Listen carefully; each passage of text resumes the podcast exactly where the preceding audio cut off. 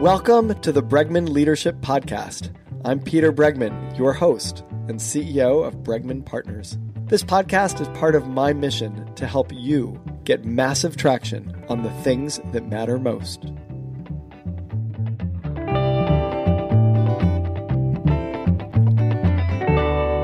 Are lucky today. We have with us a friend of mine, uh, someone who I met through a group that I'm involved in, the MG100, and it has been such a pleasure to get to know her. Erica Dhawan. She's a globally recognized leadership expert and keynote speaker driving innovation across generations and cultures.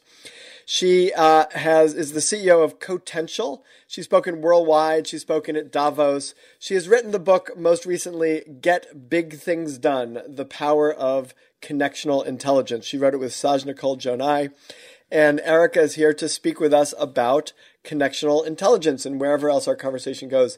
Erica, thank you so much for being on the Bregman Leadership Podcast. I should also say thank you for being my friend, but thank you for being on the Bregman Leadership Podcast.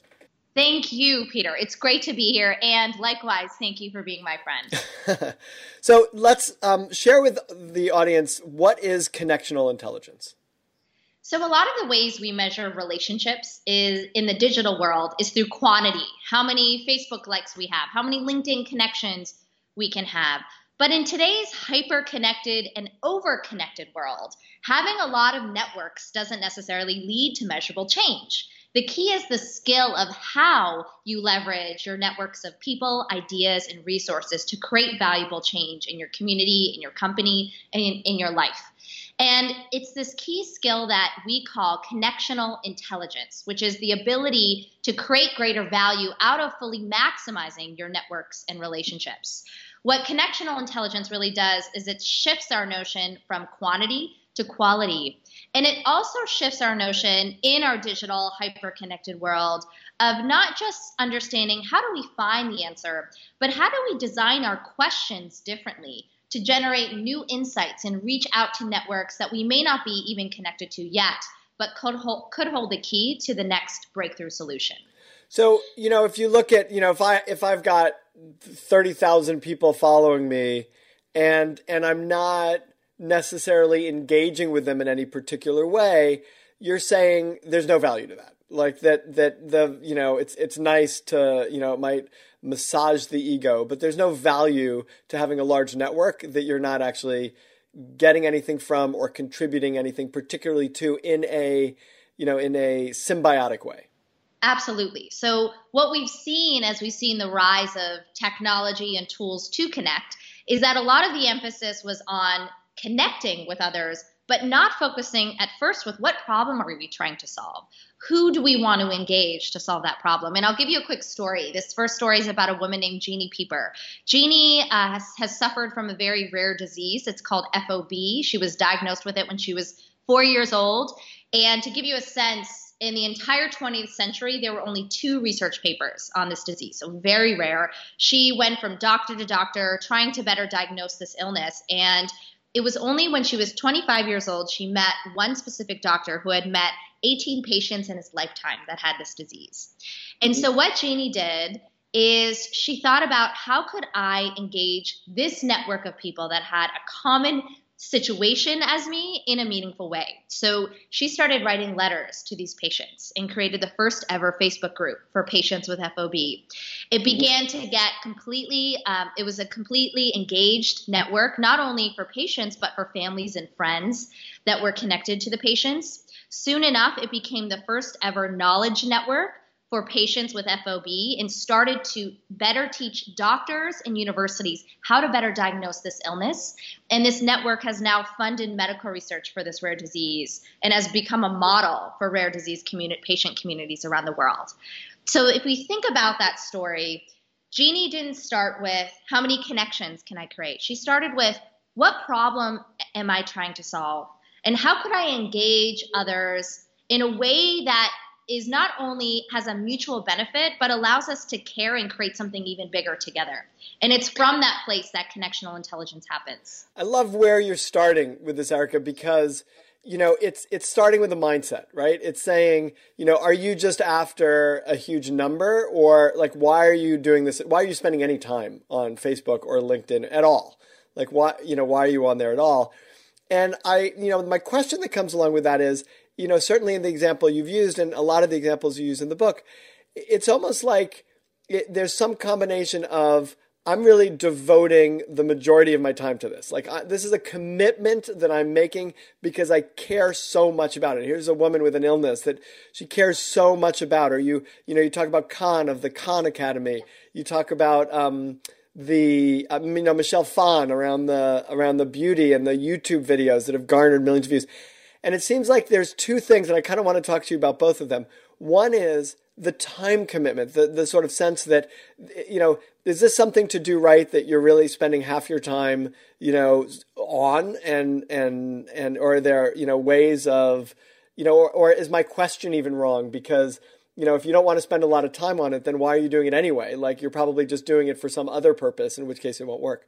And then the second question, which, you know, you don't have to answer these at the same time, is the, um, the fortuitousness of of viral success. You know, you talk about a lot of viral success, and you know was you, you know, and we'll we'll talk about your the sort of five C's of connectional intelligence.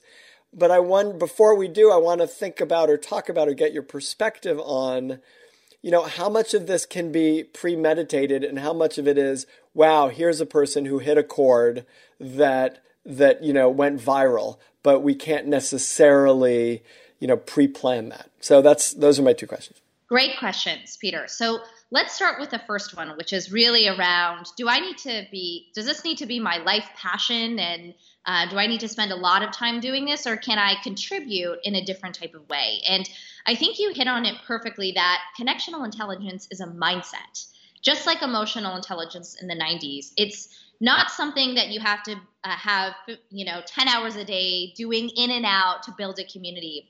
It could be something that you contribute to in a different way. So let me give you an example a few years ago at Colgate Palmolive, a big toothpaste company, as we all know, uh, that one team there had a scientific challenge. They had developed a new fluoride that they were meshing in their toothpaste, but there was a mechanical flow problem, and the fluoride was getting stuck in the equipment. It wasn't meshing well. All the best chemists internally were trying to figure out why. Nobody could. It was taking months and months of time and costing hundreds of thousands of dollars. And so at that point, one of the executives said, you know, why don't we ask a different network? And it was not something that a scientific company normally did. They decided to post this fluoride challenge on a website called InnoCentive, which is a crowdsourcing community where scientists come together to help large companies solve scientific challenges. Within two days of posting that challenge, a physicist named Ed Melcarek looked at the problem and he said, This isn't a chemistry problem. This is, is a physics problem. It's about charged particles. You charge the fluoride one way, toothpaste the other. Instantly, the problem was solved. So Colgate learned a few things from that experience. The first thing they learned is that they didn't even dare to ask the physicists at their own company because they labeled it as a chemistry problem. And the second thing they realized is that physicist would have never been hired by Colgate. He didn't have the traditional resume, he had had odd jobs throughout his life. And so, really, the crux of connectional intelligence is a mindset. And it's a mindset around instead of just asking questions like we always have, it's designing our questions in a way where we can be more strategic and broaden who we can access and help generating those insights and solutions. So that's an example different from Jeannie Peeper, who had a strong passion and built a community around her passion. That's an example where a team may be able to tap unlocked knowledge inside their organization, maybe a physicist or outside, in a way that could tribu- contribute and lead to speed of execution. Well, and it's also an example where they didn't spend a decade building that network. They went to a network that was already created. They asked a question that was engaging to that particular community that they don't own, and and then they uh, you know and then they got an advantage of it.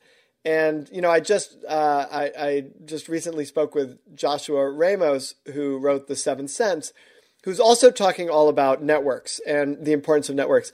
And, and he's really talking about, in, in many ways, owning those networks, right? He's basically saying when Amazon owns that network, they have a tremendous amount of power. When Google owns that network. What you're saying here, which is an interesting voice in that conversation, is you don't have to own the network. You you could step into the network and you can, you know, gain a critical advantage by being in the conversation with a bunch of other people. Yes, exactly. And we're not all going to build the next Amazon or Google. The key leadership skill we can build is how do we engage? How do we strategically engage in the right diversity of networks that helps contribute to create that unlocked value?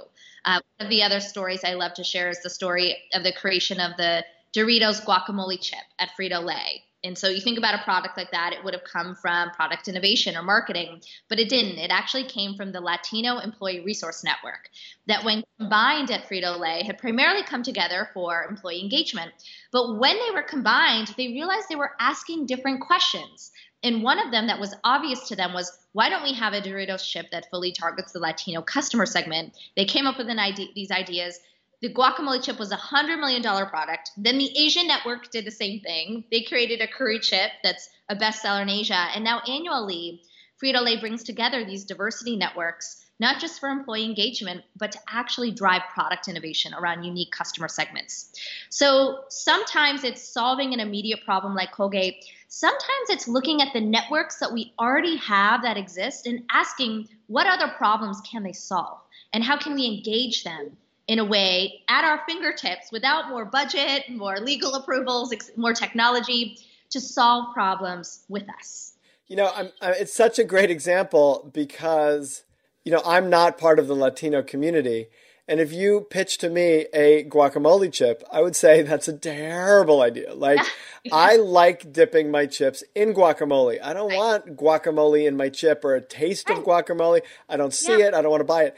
And I'm not the right person to be asking, right? So that's to your point, which is not only be connected with your network, but be connected with a variety of networks that you couldn't possibly own because they're so different from you right? Because the the intelligence that you get, the connection that you get, the the you know the um, critical advantage of some of those relationships, by definition, are yeah. based in the fact that they are not like you, and and that you know, and that would mean that you know it's not all about you know spending your energy and investment to create your own big following community that you can then connect with. Absolutely. It's it's about partnership and it's about engagement. And in our digital hyper connected era, the key is not connecting more, it's connecting intelligently. And that's a big distinction from the Malcolm Gladwell, you know, connector idea just a decade ago. So so talk to me just about that second question briefly, which is the sort of viral nature of some of what you describe in the book, you know, and how you really spread an idea and and the fortuitousness of that versus the predictability of it. So what we found by studying leaders and organizations that were able to get big things done and others not was that it was not just the skill of connectional intelligence that existed within teams, but it was preparing and designing for connectional intelligence. So many times we look at virality stories, and yes, there are some specific ones that are just you know, made by the news or made by a TED Talk or made by a specific situation. But a lot of them aren't, even though they seem to be. I'll give you one example. So a few years ago at the Super Bowl 2013, there was a blackout at the game. Some of you that watch the Super Bowl, the you know, the biggest sporting event in the US may remember it. This blackout lasted 46 minutes, and in just 4 minutes of the blackout, Oreo, the brand, designed, captured and tweeted out on Twitter an ad that said power out, no problem. You can still dunk your Oreo in the dark. And it went absolutely viral. It had 20,000 retweets, 15,000 Facebook likes. And the next day it was dubbed the best marketing ad at Super Bowl 2013, beating out every multi million dollar commercial, including Oreos, made in four minutes and entirely free. So you think about that and you say, how did this happen? This must have been that lucky viral situation, but it actually wasn't. The Oreo team had designed and prepared for that moment for two years prior to that game. So you mean they're the ones who shut the lights out in that Super Bowl? Uh, no, no. Is this uh, a conspiracy better. theory? I'm loving it. so what they had done is they created a cross-functional SWAT team that was specifically designed. They brought together the legal team, the ad agency, social media executives to practice launching real-time ads around relevant news because they knew to compete in today's era, they needed to be faster and more relevant and and and do it and work in a way that would allow them to do that. So typically, an ad, including Oreo's Super Bowl commercial, took six months to create and millions of dollars in, analysis and research. But from two years before that game, they had also created this cross functional SWAT team. And this team had started to practice launching real time ads together every single month. And it was a practice, a collaborative practice that they built. And by building that muscle of trust, it was in that game two years later they were able to create that ad in four minutes that would have traditionally taken six months to create so we often talk about the viral moments but it's actually the key question for those that are connectionally intelligent is to ask how do we design and engage with others in a way to flip our normal ways of working to be more relevant when it really matters you know erica you're saying something else that i really love which is you know, brilliance comes from creating the foundation of skill and competence that can and and and the practice is not about rehearsal.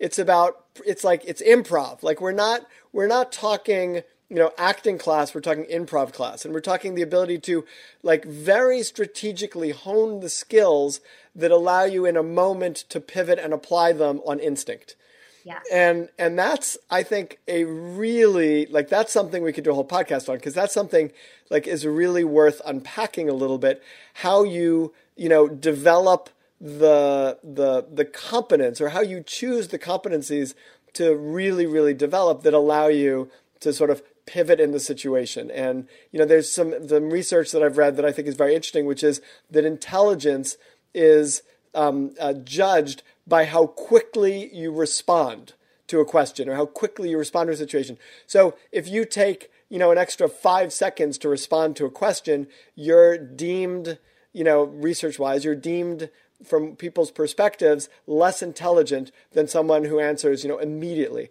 and now this research might be culturally different meaning it might be different if you did it in asia versus latin america versus africa versus you know the us uh, mm-hmm. I, I, don't know because um, I, I, just haven't seen that. But but the idea of an underlying skill saying be and this is what great experts do is and this is what all athletic events are about which is because all athletic events you know you can practice certain things but there's so many different variables because you've got now another team that you're competing against. So it's about being such a great athlete that you can pivot at any moment and respond to a situation in an effective way. I love that. Absolutely. And and when you know people hear connectional intelligence, they immediately think of the networks and collaboration, but we'll talk about the five C's. And one of our first foundational skills underneath connectional intelligence is curiosity.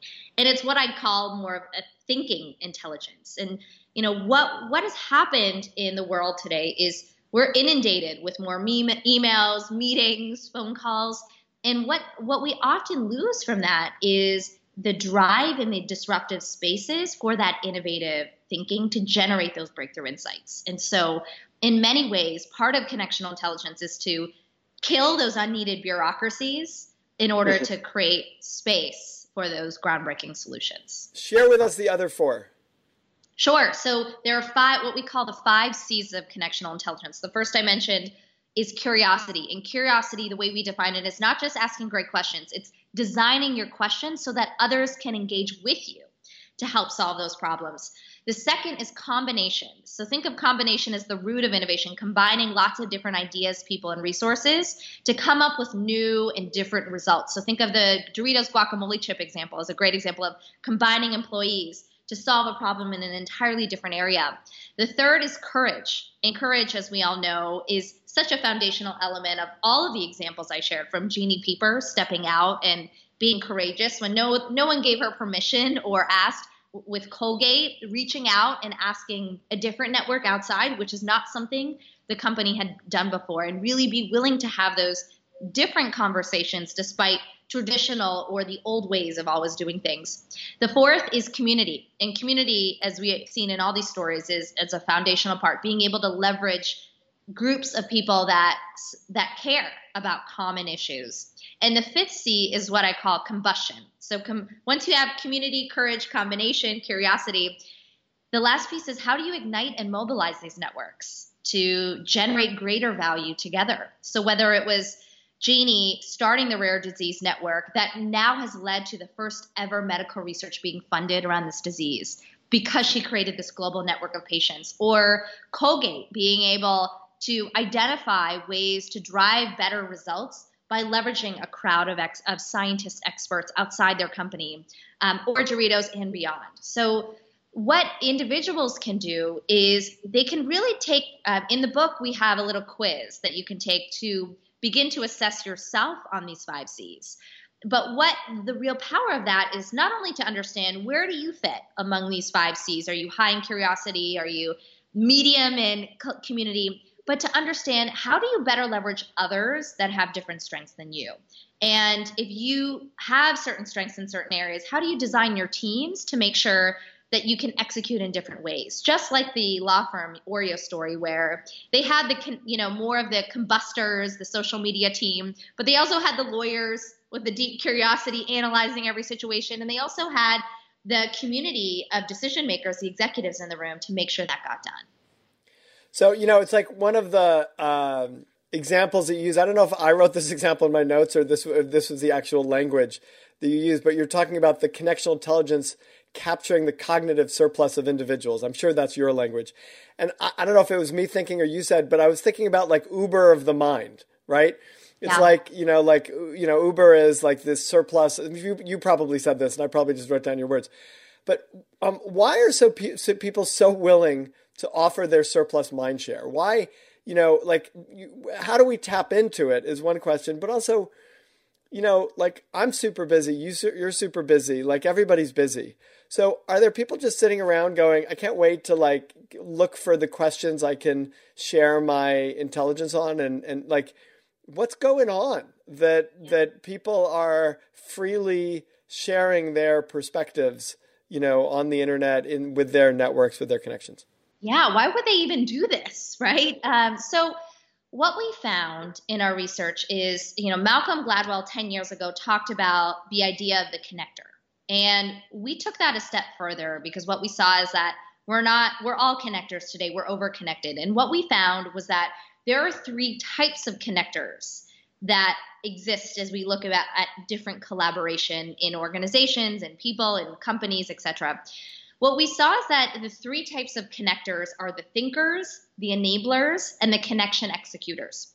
So, thinkers are the type of people that love to talk about ideas together. They love to generate what's the big new perspective or how could we ask a different question. These are people with high levels of curiosity. This is the Colgate executive that said, well, why don't we solve this fluoride challenge in a different way, even though we've never done it? The second type are the enablers. These are the people that are more of those traditional super connectors. They understand if they have a problem, they think of who are all the five people we need to surround ourselves with to solve this problem. So you could think about the um, the Latino network at Frito Lay saying, you know, we're a group of enablers in solving a different problem that we weren't even asked to do. Third type are the connection executors. These are more of those savvy contributors. This is the physicist that solved the problem at Colgate that wasn't asked. There was a cash prize.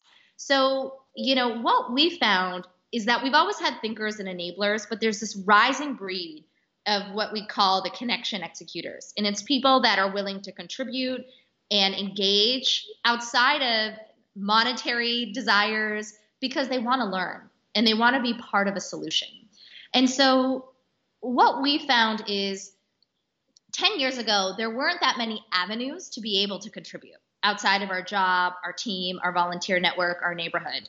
In our digital age, we've seen a radical shift of that. And, and the best example I can share from the US is um, just in the last month with the hurricanes across the US. There was a woman named Jessica Decker. Jessica is the quintessential connection executor that you're describing. Um, she lives in San Diego. She heard about the hurricane coming, Hurricane Harvey in Houston. She wanted to do something because her friends lived in Houston. She tried to track them down, um, but the phone service was going down, and the 911 service stalled in Houston because there were so many calls. So, what everyone did in Houston that had and used Twitter is they started to share messages on Twitter of where help was needed most. And Jessica is a data scientist, so she created an open map that mined these Twitter messages. She found a team of people around the world that wanted to help her. They created they created a 24-hour on-call team and they were using this map to visually show where help was needed most through Twitter messages. the U.S. Coast Guard and Marine Corps used this map, and they you, they collected over 28,000 messages and noted that they identified over 5,500 people so, that were. So you answered the. This is also the answer to the previous question that I asked about. You know, why are people so willing yeah. to to do this? And I think it's it's really compelling, which is you find something that you really really care about that's important to you, and then you find the network of other people who also really really care about this. And there's a tremendous generosity when you're in a group of people and you all care about the same thing and you want to help you know it's not about i'm it's not even about i'm helping you. It's about together we're helping this other thing. And and that that creates a tremendous amount of energy and people are willing to to commit any of their surplus you know mind share to you know the sort of cognitive surplus of individuals uh, could be channeled in that direction. Yeah. And our greatest sources of help are often where we least expect them. So instead of asking who traditionally cares about this problem. It's asking who else cares or who could care, right? Um, and that's where we get those really surprising, unique results, again, in a digital, globally connected world. Final question If you were to give me advice about how I can become more connectionally intelligent, what would you tell me? Number one, I, I would share the 10 minute rule and it's to spend 10 minutes a day improving your curiosity. And the way that you could do that is to think about what's one resource or perspective that you would like to bring into your life that could help ask you help you questions. So it could be following three Twitter hashtags on something that you care about. It could be going on Quora and answering questions or, or sharing knowledge. It could be if you're a scientist, it could be going on InnoCentive. But think about how you could spend 10 minutes a day connecting more to something specific and unique that you care about. The second thing that you can do is on my website, we have a quiz that you can take that will help assess you on the five C's of connectional intelligence. And out of that report, you will better understand what connection style are you? Are you a thinker, enabler, or executor? And from that, what you can do is not only begin to think about how well are you leveraging your strengths around collaboration, but who else do you need to partner with to better become more connectionally intelligent? So if you're a thinker, you like to talk to a lot of people, maybe you need to find those connection executors so you can create the Oreo moment of your of your team. If you're the enabler, maybe you know you need to think like the guacamole chip example. That's great. And Erica, how do people get to your website? What's your website? So my main website is ericadhawan.com, and it's where you can get some of these tools uh, around the assessment and uh, learn more about how to use this. And you can also find me at cotentialgroup.com, which is our corporate website for training and keynotes. Great, and we'll have both of those in the show notes. Um, Erica, the book is Get Big Things Done The Power of Connectional Intelligence. It's on the screen if you're watching the video. Um, Erica Dhawan, thank you so much both for writing the book, for your interesting and useful perspectives. For me, even having read the book, this conversation shed light on certain elements of it that I really appreciated and, and, and actually has gotten my mind really thinking about how I should shift things. I, I'm one of the people who, like, I spend some time on social media, but really as little as possible. And, and I actually, you've, you've convinced me not because – oh, it's the smart thing to do, but because I can now see a path to do it in a way that I actually feel like I'll be very engaged in, which makes all the difference because I don't want to do it just because it's strategic and I know that I won't be able to keep that up. But but the idea of of really kind of connecting on the thing I care most about is very compelling. So thank you, thank you for your the the sort of wealth of wisdom that you've shared with us, and thank you for being on the Bregman Leadership Podcast. Thank you so much, Peter. It was great to be on.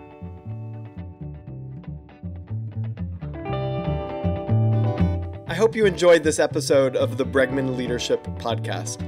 If you did, it would really help us if you subscribe on iTunes and leave a review. A common problem that I see in companies is a lot of busyness, a lot of hard work that fails to move the organization as a whole forward. That's the problem that we solve with our Big Arrow process. For more information about that or to access all of my articles, videos, and podcasts, visit peterbregman.com. Thank you, Claire Marshall, for producing this episode, and thank you for listening.